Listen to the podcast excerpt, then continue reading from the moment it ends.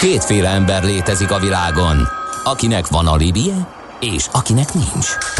Az elsőnek ajánlott minket hallgatni, a másodiknak kötelező. Te melyik vagy? Millás reggeli, a 90.9 Jazzy Rádió gazdasági mapetsója. Ez nem animi, ez tény. Szép jó reggelt kívánunk a kedves hallgatóságnak, megyünk tovább a Millás reggelivel, itt a 90.9 Jazzy Rádion. Méghozzá azt mondja, hogy hányadika van? Szeptember Hatodika. Hatodika. hatodika. A ötödike tegnap volt, azért ötödike, a tegnapi dolgokkal volt elfoglalva. Igen. Igen. E, és hát itt vagyunk Kántor Endrével. És Gede Balázsjal. És, és a hallgatóinkkal. Akik írnak nekünk a 0630 20 10 909 re még útinformációkat is. Budapest legfrissebb közlekedési hírei, itt a 90.9 jazz Újabb balesetet nem láttunk szerencsére, természetesen sok forgalmi változás van. A Nemzetközi Eukarisztikus Kongresszus miatti lezárások miatt, és azért, mert uh, sűrűsödő forgalomról számoltak be már korán reggel, a kollégák és a hallgatók is a Budaörsi út környékén, az m 0 és a bevezető szakaszokon M3-as tel, úgyhogy erre tessék figyelni, Szerintem, hogyha van baleset, akkor majd mindenképpen jelentkezünk. Az útinform arról ír, hogy a Budai, Budapest környéki utakon igazi hétfő reggeli kép fogadja Aha. az autósokat. Szinte minden bevezető úton lassú az előrejutás. Torlódnak a járművek az M7-esen, Török Bálinnál, az m 0 autóúton, a Hárosi híd környékén, az M1-es felé, az északi szektorban a Megyeri híd irányában, Pécel térségében mindkét irányban, és az M4-es csomópontban szintén mindkét irányban. Torlódnak a járművek az M2-es autóúton Dunakeszitől befelé lassabb haladásra kell készülni a 10-es főúton Pilisvörösvártól Buda irányában, 11-es főúton Tahitótfaló és Szentendre között, tehát gyakorlatilag minden. Baleset miatt alakult ki torlódás a Csepel-szigeten, a Csepel és Fé- Föveny Kuti úton a körforgalomban. A délről jövők 10 10-15 perces araszolásra készüljenek. Az adó a jövedelem újrafelosztásának egyik formája, a költségvetés bevételeinek fő forrása, a jövedelem szabályozás eszköze. Az adóztatás fő célja anyagi eszközök biztosítása közcélok megvalósításához. Nézd meg az ország adózását, és megtudod, kik lakják. Adóvilág, a millás reggeli rendhagyó gazdasági utazási magazinja, ahol az adózáson és gazdaságon keresztül mutatjuk be, milyen is egy ország vagy régió. Adóvilág, iránytű nemzetközi adóügyekhez. És akkor nézzük ezt a ö, digitális szolgáltatások adózását. Kerendi Zoltán a BDO Magyarország ügyvezetője, adótanácsadó partnere van itt velünk. Szervusz, jó reggelt! Sziasztok! Szia, jó reggelt! Megnézni itt a digitális adózás szempontjából. Igen, az Egyesült Államok, így van. Abszolút.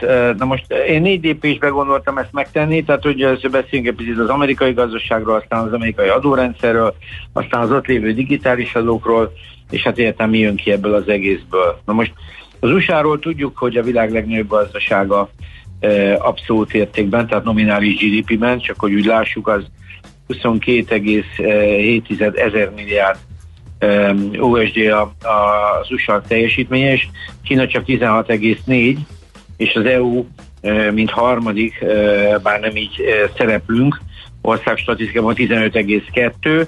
Ha ország szinten nézzük, akkor a harmadik helyen Japánál 5,3-mal, tehát az tulajdonképpen negyede az amerikai gazdaságnak, és Németország a negyedik pedig 4,3-mal. Hát így látjuk, hogy 4,3 a 15,2 milyen erős Németország gazdasága az EU-n belül. Tehát tehát a világ első számú gazdaságáról beszélünk, ami azért is érdekes, mert egyébként ők halmozzák fel a legnagyobb költségvetési hiányt is, ami most jelenleg 3000 milliárd, tehát a GDP 13,4%-áig engedték föl a költségvetési hiányt. Tehát amiről most mi beszélni fogunk, az ugye adó, amivel ezt a költségvetési hiányt enyhíteni lehet. Na most az USA adórendszere sok minden csak nem egyszerű. Tehát háromszintű adórendszere van. Van a federal, tehát a, a, a, a, a szövetségi. A, szövetségi szint, a state, az állami és a lokál. Na most ez ebből egy hihetetlen kombináció létre. Ami állami adó, azok a társasági adó, és valójában a, a személyi jövedelemadó, illetve a különböző vámok. Na most uh, itt, uh, itt, itt uh, ezek a választási kampánynak egyébként a fő témái, és itt 21% a társasági adó, amit a Biden adminisztráció 28-ra szeretne föltolni, illetve egy minimum társasági adót szeretne elindítani. Ezt még így a afgán kivonulás után még nem tudták megtenni, de, de, de szó van róla, hogy ez jönni fog. A személyi jövedelemadó az 37% jelen pillanatban, és 39,6-ra akarják föltenni. Tehát eleve látszik azt, hogy a Biden-féle adóadminisztráció az egy erősebb tehervállás lesz, leginkább a magas jövedelmek irányában, de mert a középső, tehát a tömegek felé a személyjövedelmadóval egyfajta csökkentést szeretne. Most ez az állami, ez a szövetségi szint. Az mhm. állami szinten van az áfájuk, vagy ez a érszexük, tehát az állami szintű, nekik nincsen federális, tehát szövetségi szintű áfájuk. Tehát ez egy nagy különbség például az EU és a, az USA között és gyakorlatilag ennek, ennek a egy állami szinten 12% a felső mértéke, de ez államonként változhat, és vannak helyi jövedelemadók, a, amik, amik 32 államban vannak egyébként az 51-ből, 10%-ban 10-nél még vannak, de ott egy kulcsos, és 9-nél egyáltalán nincsen. Tehát e, itt is elég nagy a, a, a különbség és aztán vannak a helyi adók, amik általában már inkább ilyen marginálisabb adók, de e, most így felsorolásra nem készültem, de ilyen tipikusan például egy ingatlan adó. Most azt kell látni, hogy így az USA körülbelül, ha adójogi térképét nézzük, körülbelül 13 ezer eltérő adójogi területre bontható. Tehát azért ez egy, nem akarom az adótanácsadói szakmátnak a rangját emelni, de azért ezt látni kell, hogy ezen eligazodni, tehát egyáltalán nem könnyű, és egyáltalán nem mindegy, hogy ki hol mit akar csinálni ebben az országban, mert egészen eltérőek lehetnek a, az adójogi következmények. Azt azért látni kell, hogy az USA-nak egyébként a text GDP-je, tehát a, a, a, a GDP arányos adóterhelése az alacsony, tehát 24,5 százalék, miközben az OECD átlag az gyakorlatban 33,8. Tehát maga az USA annak ére, hogy egy elég jelentős költségvetési hiányt halmoz fel, nagyon alacsony adóbevételeket realizál legalábbis. Na most körülbelül innen, innen, innen indul el a, a probléma. Ezen belül egyébként a, a, a digitális adózás az nem megkülönböztetett uh, témakör még annyira, ami egyébként egy kicsit meglepő, de majd mindjárt látjuk, hogy hány iránya van ennek. Ennek egyébként két fő iránya van, tehát egyrészt adóztatni lehet azokat a szolgáltatókat, illetve azoknak a szolgáltatóknak a jövedelmét, akik digitális szolgáltatók, illetve magát lehet a digitális szolgáltatást adóztatni, amit, amit csinálnak. Na most az első, amikor a szolgáltatót adóztatom, az lenne a jövedelemadó ága, tehát erről fogunk majd beszélni, ez egy elég globális téma most, és e, itt az USA próbál visszahozni e, adóalapokat, míg a magát a digitális szolgáltatásokat egyébként ebbe a GST-be, a Sales modellben uh-huh. ők, ők nagyjából adóztatják is. Tehát, eh, de itt is baromi eltérések vannak, mert, mert, mert, mert nekik 30 állam nevesíti csak a, a, a sales tax-et a, a digitális szolgáltatásokra, és, és, és, és nem egységes a rendszerük. Tehát gyakorlatilag ezek államok között is baromi eltérő lehet. Tehát maga az, hogy mi a digitális szolgáltatás fogalma, az ebben az 51 államban még nem egységes. Erre van most egy kezdeményezésük, ahol, amit egységesíteni szeretnének. Tehát az látszik, hogy hogy a Salestex oldalról a digitális szolgáltatásokat meg akarják valahogy adóztatni, de erre egy egységes platformot kéne kialakítaniuk, ezen dolgoznak, de ez valójában a fogyasztót fogja terhelni, és eh, áfa jellegű adó lesz.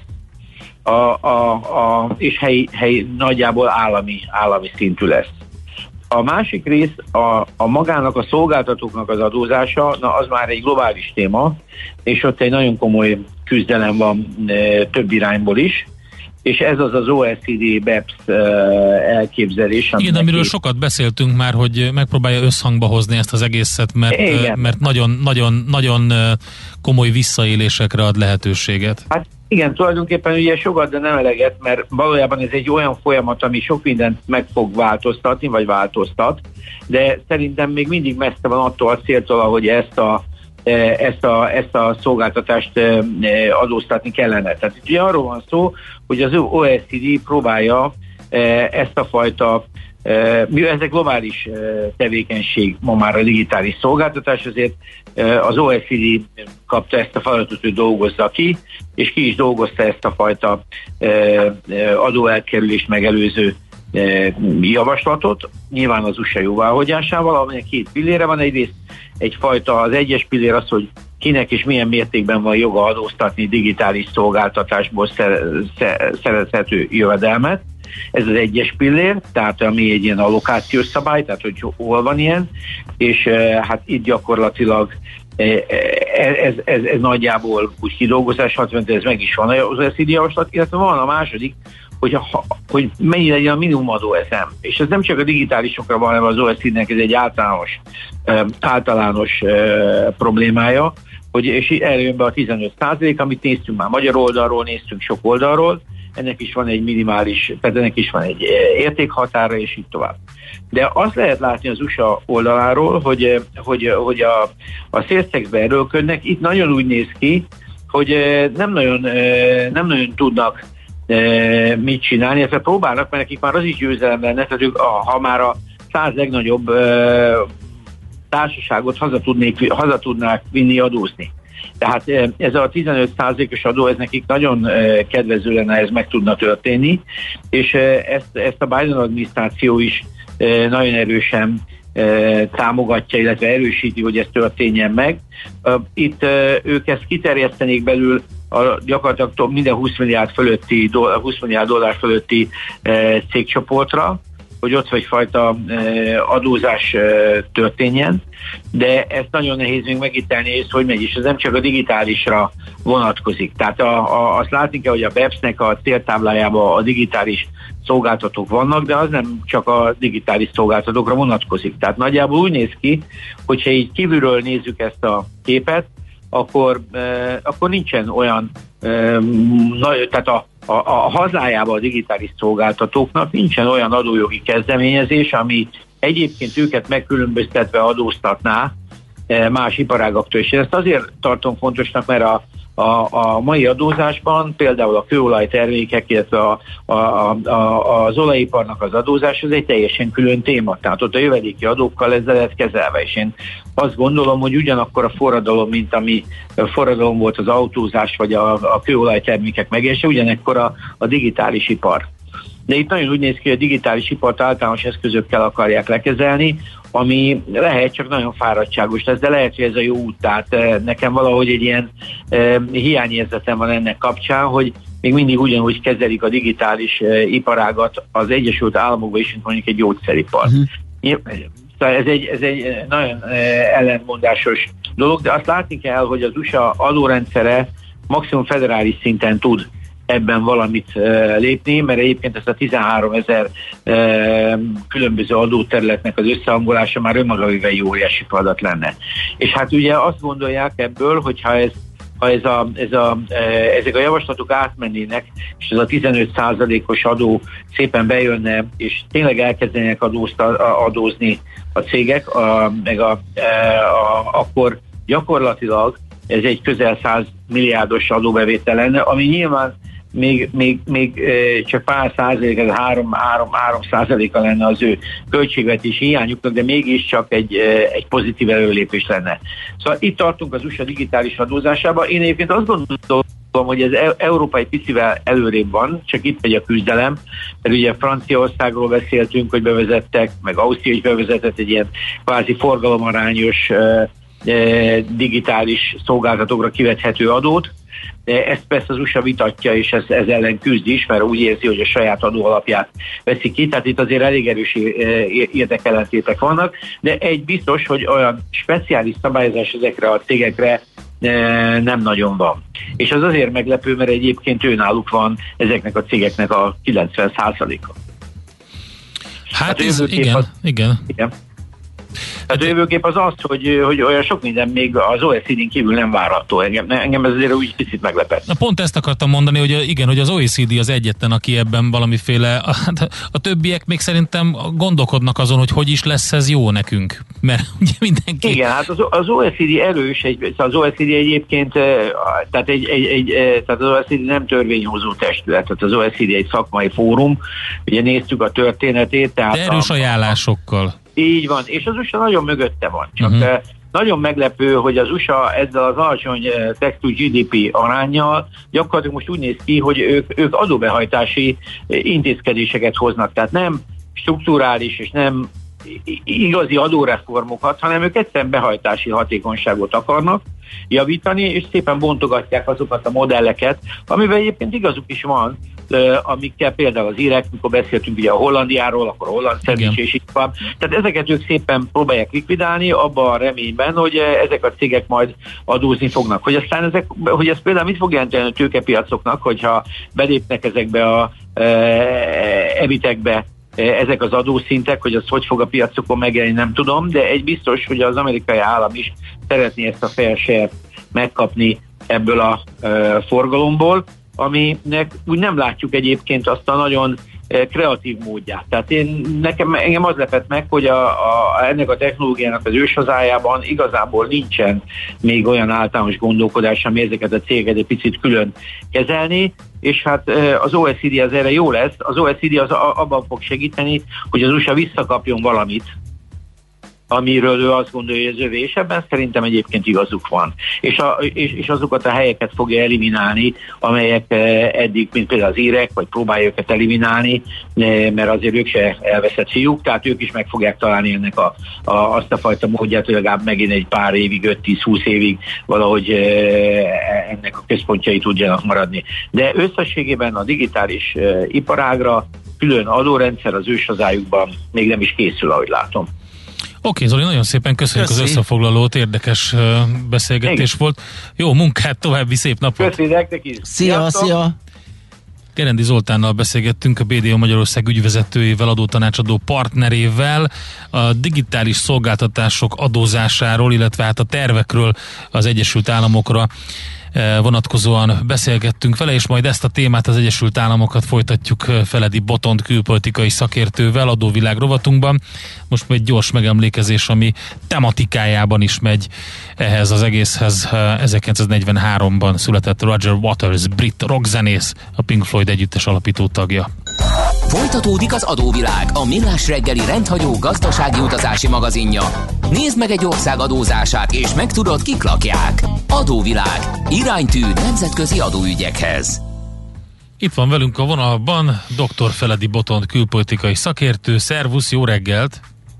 Sziasztok, jó reggelt! Szia, kívánok. jó reggelt! Az Egyesült Államokba kalandoztunk azon apropóból, hogy Zolival a digitális szolgáltatások adóztatását nézzük meg több helyen is. Ugye ez egy OECD által erőltetett téma, de hát ugye rengeteg minden geopolitikai feszültség is, Brexit helyzet is kapcsolódik hozzá, meg amit akarsz Európai Unió, Nagy-Britannia között, és a többi, de az Egyesült Államoknál Hát az maradva, amerikai-kínai kükkerháború technológiai igen. cégeken lecsap patva. Meg aztán ott van ugye a, azok, a, azok a cégek, mint a, milyenek az Amazon vagy a Facebook, akik egyszer csak így kinőttek, és már-már állam az államban uh, működnek, ugye rengeteg véleményt tudnak formálni, rengeteg GDP-t tudnak termelni, és uh, még akár saját pénzt is létrehozni, amitől hát ugye azért feláll a szőr az amerikai jegybankárok hátán. Igen, érdekes a, a felsorolásotok, főleg ez az állam az államban jelző. Ezt azt hiszem egyre több helyen halljuk ezzel a úgynevezett GAFA 4 szemben, vagy általában ugye a világ top 10 cégéből, ha jól emlékszem, legutóbb akkor 7 volt az IT területről származó. Tehát ha így veszük, akkor, akkor bizony nagyon látványos ez az emelkedés, és ez szerintem egy nagyon sok mintázatban lehet olvasni, de most a mi szempontunkból talán az a mintázat érdekes, ami egy hát talán évezred óta is mondhatjuk, hogy váltakozik, hol a politika, hol a gazdaság primátusa az, ami érződik a közéletben. Nekem az egyik munkahipotézisem az az, hogy 2008 óta egyre inkább a politika kezdi élvezni és visszavenni a primátusát, és valahol ez ennek a egész IT, digitalizáció, állami irányításának, befolyásolhatásának egy nagyon jó indikátora. Uh-huh. Tehát ami itt történik, az tulajdonképp az, hogy hát nagyon távoli a példa, de gondolkoztam, hogy milyen példát hozzak, de azt hiszem, hogy kellene provokatív és látványos is egyben, hát meg a hallgatók eldöntik. Egy picit hasonlít a gyarmatosításhoz. Tehát a kiberteret létrehoztuk, és ezt valamilyen módon szabályokkal el kell látni. Itt egészen más érdekei vannak, voltak a, a nagy gyarmatosítóknak, mint a második hullámosoknak, vagy mint azoknak, akik ebből kimaradtak. És egy picit erről szól, hogy, hogy van egy kibertér, ami, amiben nyilván a két eh, megadigitális hatalomnak, az USA-nak és a Kínának más érdekei lennének, még az adóztatás szempontjából is, hiszen a saját óriás cégeiket külföldön védeni akarják, mint mondjuk nekünk, eh, második futóknak, akik, eh, akik rendelkezünk digitális képességekkel Európában, az Európai Unióban, de szeretnénk lehúzni a, a nagy amerikai cégeket és kint tartani az egyéb versenytársakat, és hát aztán vannak még a többiek, akik megpróbálnak beszállni ebbe a ligába. Eh, tehát itt az állami érdek nagyon-nagyon-nagyon eh, elszeparálódik, eh, és hát a, a világhatalmi küzdelemtől nem teljesen független, hogy ki mennyire akarja a szárnyát meglátni a saját kis csirkeolában nevelgetett digitális pipiknek. Fú, ez most azt hiszem elég kézavaros de talán... Igen, nem, nem. Jó lett. Ja, abszolút. Jó lett, igen. Itt a kérdés az, hogy ki a tyúkanyó ebből a szempontból. De nagyon úgy tűnik, hogy nagyon úgy tűnik, hogy egyelőre az Egyesült Államok, de azért, de azért Kína is azért ott van, az új kakas a szemétdombon. Abszolút, igen, és pont ezért, tehát hogy az USA-nak ebben teljesen mások lesznek az érdekei, és amire talán veletek is már kiukadtunk párszor, és az az amerikai magatartásban, politikai magatartásban nem egy ismeretlen döntés, hogy más lesz otthon, mint külföldön a hozzáállás. Tehát lehet, hogy amit Zoli is mondott, hogy most vagy hazaviszik ezeket a cégeket, lesz amnestia, vagy más módon be lehet csábítani, akkor lesz politikai kapcsolat is hozzájuk, valamennyi adót beszednek az USA-ban tőlük, de cserébe viszont a, a külföldi dolgaikat segítik. E, ugye hát erről szól azért az amerikai gazdaság történet egy nem kicsi és elhanyagolható része, hogy, hogy most akár a légi, légi ipartól nagyon sok minden másig végig az államok hogyan segítik a, a legnagyobb bajnokaikat a külföldi e, harmadik országbeli versenyeken. Um, úgyhogy um, hát ebben Kína miatt sem lehet uh, csak úgy össze-vissza lépni, hiszen azért valahol meg vannak bírósági uh, jogszolgáltatási szakaszok, és nagyon-nagyon érdekesek azok a küzdelmek, amikor amerikai bírók a kínai uh, jogszolgáltatás, igazságszolgáltatás függetlenségéről beszélnek. Tehát itt szabadalmi perekben már óriási cikkeket lehet találni amerikai mm. újságokban, amik arról szólnak, hogy hát most akkor érdemes egy európai, amerikai vagy tajvani amerikai jogvitában megpróbálni elmenni egy, egy másik országba, ne Isten Kína irányába. Tehát nagyon izgalmasan alakul az, hogy, hogy ezt az egész digitális infrastruktúrát körbevező állami szolgáltatási szektor eh, hogyan próbálja eh, a, a geopolitikai érdekeket érvényesíteni.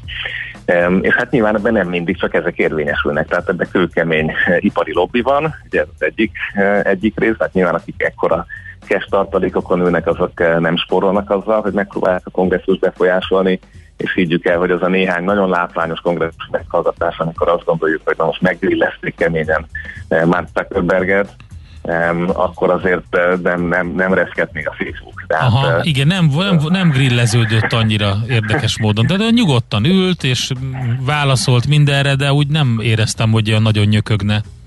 És minden, minden ilyen kis meghallgatás után fél évvel valami kis lapos riportacskát kisajtol magából a Facebook, ugye most is ez történik a politikai hirdetések kapcsán, de hát azért véletlen az adatbázis még mindig nem hozzáférhető, csak amit ők kiadnak. Tehát, uh-huh. hogy itt azért, meg, meg Hollandia kapcsán beszéltünk veletek mint itt a keleti társaságról, tehát hogy ez, ez egy klasszikus mintázata az állam, gazdaság, állam egyház küzdelmének, tehát az állam és nem egyház és nem szuverén szereplő küzdelmének, nagyon messziről nézve a, a mindenki, aki az állami hatalomból élni akar, azt sordítani akarja, az ezzel küzd. És ide, középkorban az egyház, uh-huh. időben a terroristák, most nem megint a, a nagyvállalatok. E, tehát, hogy, hogy ebben a, a politikának az eszköztára adott, hogy felülkerekedjen, e, az a kérdés, hogy e, azok a politikusok, akik ilyen döntéseket hozhatnak, hogy mondjuk azoknak a rövid távú ösztönzése azért most kiáltal is hogyan alakul. Hát, érdekes. Tehát a választóknak tudnak inkább felelősséget tartozni, mert mondjuk az USA-ban kénytelenek találkozni, ugye a constituency-vel is lemenni a, a kerületekbe két hetente, vagy pedig, vagy pedig ugye látunk más típusú politikai rendszereket. Úgyhogy egy hihetetlen izgalmas világtörténelmi pillanat, mert, mert mind a kettő irányba is elmehetünk. Tehát Igen itt, itt, itt az USA az, ahol, ahol még ez a mozgástér, vagy szóval ez a csata ki tud bontakozni. E, arról most nem fogunk tudni beszélni, de érdemes lenne majd, hogy Kínában az elmúlt e, két-három hónapban vajon az IT-szektor megregulázása az milyen okok miatt történt és történik továbbra is. Uh-huh. Tehát Xi és a, a párt az keményen oda csapott. Tehát ez egy, ez egy hihetetlen izgalmas történet. Hát ők alapvetően mindenre ráteszik a kezüket, ugye legutóbb a online játéknak a mennyiségét szabályozták a fiatalok körében? Hát online játék mennyiségben, adatvédelmi büntetésekben mhm. rekordmennyiségű büntetés szabtak ki a kínai óriásokra, ugye az amerikai tőzsdére való bevonulását megakadályozták több cégnek, eh, plusz emellett még eh, további nagyon komoly eh, tartalmi szabályozokat építettek be, és, és versenypolitikai, kvázi versenypolitikai döntéseket hoztak, tehát nagyon keményen meg lett fogva az IT-szektor, Um, és hát ez, um, ez egy klasszikus hatalom, hatalom politikai játék néhány szereplő között, most az egész uh, szuverén színpadon. Tehát uh, le lehet ezt vetíteni arra, hogy van egy szuverén hatalom, és ő próbálja ezt a hatalmát megtartani, és néha a hatalmának a megtartásához az kellett, hogy egy internetet elengedjen, a 60-as, 70-es években a darpanettel, és aztán ez hogyan nő a fejére. Tehát a jezsuitákat is valamiért betiltották, ugye a 18. század végén, és ott a, latin-amerikai kolonizációnak volt az egyik, egyik fejtörése, hogy vajon a, az egyházi birtokok azok miért ennyire önállóak.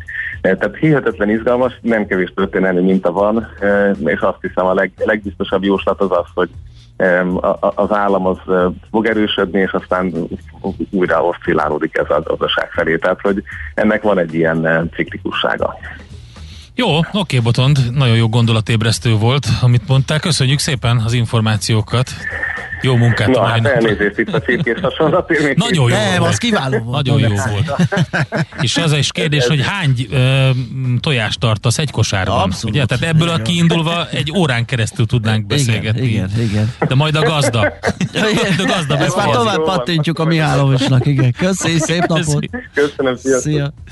Dr. Feledi Botont külpolitikai szakértővel folytattuk az USA béli kalandozásunkat és a digitális szolgáltatások, illetve a tech cégek terén néztünk körül. Adóvilág, a millás reggeli rendhagyó gazdasági utazási magazinja hangzott el, ahol az adózáson és gazdaságon keresztül mutatjuk be, milyen is egy-egy ország vagy régió. Adóvilág, iránytű nemzetközi adóügyekhez. Aranyköpés a millás reggeliben. Mindenre van egy idézetünk. Ez megspórolja az eredeti gondolatokat. De nem mind arany, ami fényli. Lehet kedvező körülmények közt gyémánt is. Egyik születésnaposunk, aki nem mai, hanem vasárnap lett volna 75 éves Freddie Mercury, tőle idézünk, azt mondta egy alkalommal, a pénzen nem lehet boldogságot venni, de lehet vele adni. Nem érdekel, hogy elszórom, ha arról van szó, hogy másoknak adhatok. Igen, az, az valahogy nem is a pénzszórás kategória, az ember máshogy éli meg. De a igen, pénzszórás nem, nem, nem az a, szórás, igen. Nem, az a, az a hülyeségre költés, vagy, vagy túlköltése a dolgoknak, ez, ez egészen más jellegű, amikor másokon lehet segíteni vele. Aranyköpés hangzott el a millás reggeliben. Ne feledd, tanulni ezüst, megjegyezni arany. Van egy mágikus hang a parketten, amire minden színes öltönyös bróker feszülten figyel. Ha megszólal a csengő, jöhet a roham. Báj vagy szel, vétel vagy eladás. Persze minden attól függ, mi történik a csengő előtt. Before the Bell, a millás reggeli amerikai piaci rovata, hogy tudjuk, melyik gombra nyomjunk, még mielőtt a Wall Street kinyit. Részvényosztály, vigyázz, becsengettek! Itt van velünk Bodnár Martin, az Erste befektetési ZRT USA Desk üzletkötője. Szia, jó reggelt! Sziasztok, üdvözlöm a kedves hallgatókat! Mivel készültél nekünk így a hét elején? voltak érdekességek, egyébként a mai nap kiemelendő, hogy Labor Day van Amerikában, tehát nincsen oh, kereskedés ez fontos. a mai napon. Igen, ez az ilyen amerikai mozgás, munkás mozgalom ünnepét ünneplik ők most, nem májusban, úgyhogy ez a szeptember első hétfője egy piros betűs nap Amerikában. Hú, hát akkor nem, hogy Amerikában ugye Európa szerte megy majd a tanácstalanság, ugye a vezérlő csillag éppen kihúnyt egy napra, és pont senki nem fogja tudni, hogy mit évő legyen, alacsony forgalommal történik majd a semmit tevés. Pontosan. Ja, viszont viszont érdemes kiemelni azt, hogy azért a pénteket meg meghajtották, mert Igen. az izgalmas volt, pont ezért. Ugye jöttek a gyenge munkaerőpiaci adatok, itt az úgynevezett nem mezőgazdaságban dolgozók létszámának alakulásáról, ez a non-farm payroll uh, growth szám jött ki, ugye, ami érdekes volt, hogy 235 ezer lett a 720 ezerrel szemben, meg hogy ugye folyamatosan itt a, a delta variáns által itt a Covid fertőzöttek száma is nő az USA-ban, ezért rövid távon lehetett látni egyébként egy ilyen részvényindexi esés, uh, részvényindex esés, USD gyengülés, aranyemelkedés, és hosszabb távon meg már lehet úgy találgatni, hogy a Fed lehet, hogy itt ezt a kötvényvásárlási program leépítését itt tologatja majd a kezdőidőpontot, mert ők ugye nagyon itt a munkaerőpiaci adatokhoz is kötik. Igen, Ennek ugye, a... igen, igen, igen, sokat beszéltünk róla, hogy nagyon nehéz helyzetben vannak, mert oké, okay, hogy az infláció elszalad, de láthatóan az munkaerőpiaci adatok nem támogatják a szigorítást, mert ebből növekedési problémák is lehetnek, amit a Covid negyedik hulláma is ö, problémássá tehet, szóval nincs könnyű helyzetben. Nincsenek, igen, de Macron kívül is történt egyébként pénteken, még érdekes dolog, zárás után van ez az internetes társkeresési platformokat birtokló Match Group, Aha.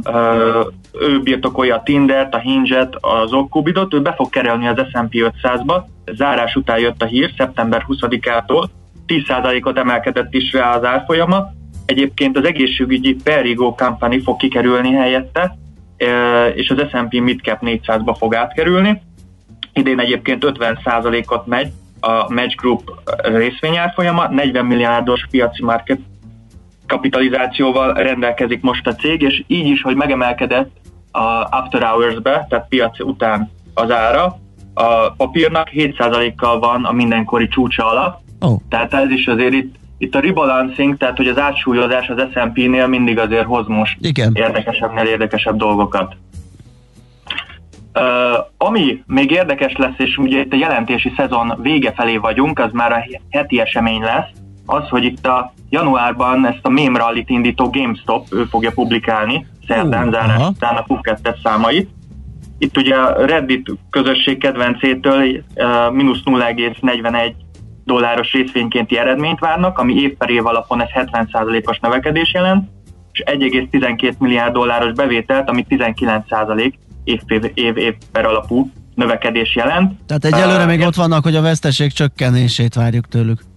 Pontosan, és ugye azért mutatja azt a cég is, hogy kezd stabilizálódni a maga a pozíciója a cégnek, mert például a szabad kesével ő elkezdte a hitelállományát közben leépíteni. Uh-huh. Tehát, hogy azt próbálja mutatni a befektetőknek, hogy kezd stabil lenni a cég, és egyébként az offline uh, kiskereskedelmi konzol, illetve játék eladóból próbál e-commerce uh, online cégé átalakulni, és az is érdekes volt, hogy júniusban a GameStopnak az elnöke, aki egyébként jó maga is 13%-os tulajdonos a vállalatból, azt mondta, hogy olyan átalakítást fog végezni a cégnél, amihez emberek még soha nem láttak. Tehát, hogy elég nagy kijelentést mondott itt a GameStop-val kapcsolatban. Egyébként 202,75 dolláros árfolyamon zárt pénteken, elmúlt három hónapban ez azt jelenti, hogy ilyen mínusz 20%-os hozam, és egyébként a forgalma is most vissza van esve, tehát hogy sokan a Redditen azt várják ettől a jelentéstől, hogy újra belöki a GameStopnak a motorját, mert azért azt meg kell említeni, hogy egy éves uh, környezetben, tehát hogy egy éves szinten 2500 hozamot sikerült elérnie a GameStopnak, tehát hogy egy óriási rallin van túl. És egyébként ide kapcsolódik még így az utolsó hír is, hogy a Roundhill Investment Group egy Roundhill Meme ETF-et fog indítani, amiben a GME és az AMC is szerepelni fog. Ugye az ETF az egy olyan instrumentum, amit hogyha megvesz az ember, az egy mögöttes, ez, ez esetben egy részvénykosarat fog ugye követni, és ebbe a részvénykosárba az lesz az érdekesség, vagy kifejezetten mémpapírok fognak szerepelni. Hú, de klassz. Egyre durvább. Egyre durvább.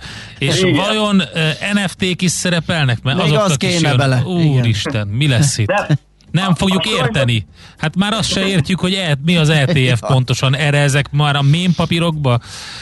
Na jó, igen, e, az lesz az érdekes egyébként, hogy ez a New York Stock Exchange-en fogják kereskedni, be is adták a dokumentumokat hozzá a szeknek, és mém lesz a tikere, tehát a rövidítése, hát, ugye okay. ennek a papírnak, és nagyon érdekes lesz egyébként, hogy hogy áll össze uh, itt, hogy hogy fogják kiválasztani ugye a papírokat, mert el kell érni bizonyos forgalmat, meg kapitalizációt ezeknek a papíroknak, de utána lesz egy olyan úgynevezett social media aktivitási pont, hogy az elmúlt héten vagy az elmúlt két héten hányszor szerepelt a vállalat neve a médiában. Uh-huh. Ez alapján fog kapni egy szkort. Lesz így top 50 vállalat, és utána megnézik, hogy melyik 25-ben van a legnagyobb sortállomány, és azok fogják képezni a meme indexnek a tagját, tehát hogy az fogja ezt a meme et igen, igen. reprezentálni. Semmi köze semmilyen korábban használt pénzügyi értékelésnek, hanem ezek, ami, ami, amiről szólnak ezek a mém részvények, nagyjából azokat a tulajdonságokat kell összegyűjteni. Hát ez óriási. Igen, teljesen szembe mennek, igen, igen. az eddigi, eddigi megszokottakkal. Hát ez kemény, kíváncsian várjuk, szép kis mozgások lesznek ott biztos. Van még valami jó kis info? Nem, ez volt az ez utolsó. Volt az utolsó. szerintem meg is koronázta a csokrot. Abszolút. köszi szépen. Ezt a színes kis palettát. Köszönjük, jó munkát, szép napot. Szívesen, sziasztok! Szia, szia! Bodnár Martinnal, az Erste befektetési ZRT USA Desk üzletkötőjével beszélgettünk. Minden attól függ, mi történik a csengő előtt. Before the Bell. A millás reggeli amerikai piaci rovata hangzott el. Na kérem, jön a gazdarovat, mégpedig Czollerandi hírei után, ahol arról fogunk beszélni, hogy már a fokhagyma is kínai, írta Miálovics András, de hát ez de az is volt. Ezt akartam mondani, meg akartam írni neki, hogy de kedves gazda, onnan származik a növény, tehát ez nem egy új keletű jó, történet. De, jó, csak közben ugye eltelt egy, tehát ez, ez, ez arra, az jut eszembe, amit az olasz ismerőseimmel kapcsolatban volt egy nagyon jó beszélgetésünk, amikor én mondtam nekik, hogy hát mit akartok ti? Hát a kávé az török. Ja, igen, a rizs igen, az kínai. A igen. tészta az kínai. Igen. A pizza az török arab. A paradicsomotok amerikai, amiből a sok szósz És igen. akkor mondták, hogy ez igaz? ez tényleg úgy van, hogy mi, mi ezt megfogtuk, de jobbat csináltunk belőle. Hát Tehát de ott... nézd, mi ugyanúgy. Így van. A töltött úgy, káposztánk az bizony. is török. Mégis úgy látszik, sokkal török. finomabb. Igen, a rizses hús, a, a, a, nem, nem tudom, lehetne sorolni, de mi jobb rá, jobb, jobb. Na de és ezt is akartam mondani, tehát hogy ugye nem véletlenül nem nagyon híres a makói hagyma, nem véletlenül nagyon jók ezek a magyar fokhagymák más a minősége. Igen, és hogy, hogyha idehoznak egy import fokhagymát, azért sokszor lehet, tehát biztos észrevettette is azt, hogy, hogy vannak azok a fokhagymák, amik ilyen szivacsos-szerűek, szivacsos-szerű állaguk van, mint hogyha nem lenne elég soft benne, vagy nem lenne Én elég attól, kemény, attól félek, hogy az nem kínaiság, meg magyarság Én a kérdése, hanem, a spanyolnál futottam hanem bele. tárolás, én attól tartok, hát hogy igen, elveszíti csak, hogy amikor a nedvességet. Ez ez, mint a gyömbér. Igen. Tehát ugye vannak a nagyon szaftos, elkezded reszelni, hogy csinálj egy forrázatot, és, és ömlik igen, a leve, igen. és van az, ami meg így pereg. És Csak arra gondolok, hogy mondjuk akár Kínából ö, szállítják ide konténerhajókon, akkor annak van egy ö, módszere, hogy hogy csinálják. Lehet, hogy ja. még a, a, a hagyma, hagyma dugványokat földben, hol nem tudom, hogy hogy csinálják, de mm-hmm. ugye azt lehet tudni, hogy olyan, olyan bor meg, meg, meg csirke farmok léteznek Persze, nagy konténerhajókon, amiken igen, úszófarmok, lehet, hogy a fokhagyma is így jön, de az is lehet, hogy csak egyszer, gyárak, ahol ott dolgozzák Mint a banánt ugye éretlenebbül születelik, ja. és úgy érik be mondjuk, amíg ideér, de ez nem lesz ugyanolyan minőségű, mint hogyha, na mindegy, hogy ez hogy működik. Ezt nem mi fogjuk megfejteni, hanem Fekete János, az Országos Hagyma Terméktanács elnöke, ő majd elmondja, hogy ezzel van-e gond, vagy nincs gond, és hogy mit gondol erről az egész fokhagyma szituációról. Ömlik a kínai fokhagyma az országba, lehetett olvasni az agrárszektor.hu-n. Műsorunkban termék megjelenítést hallhattak.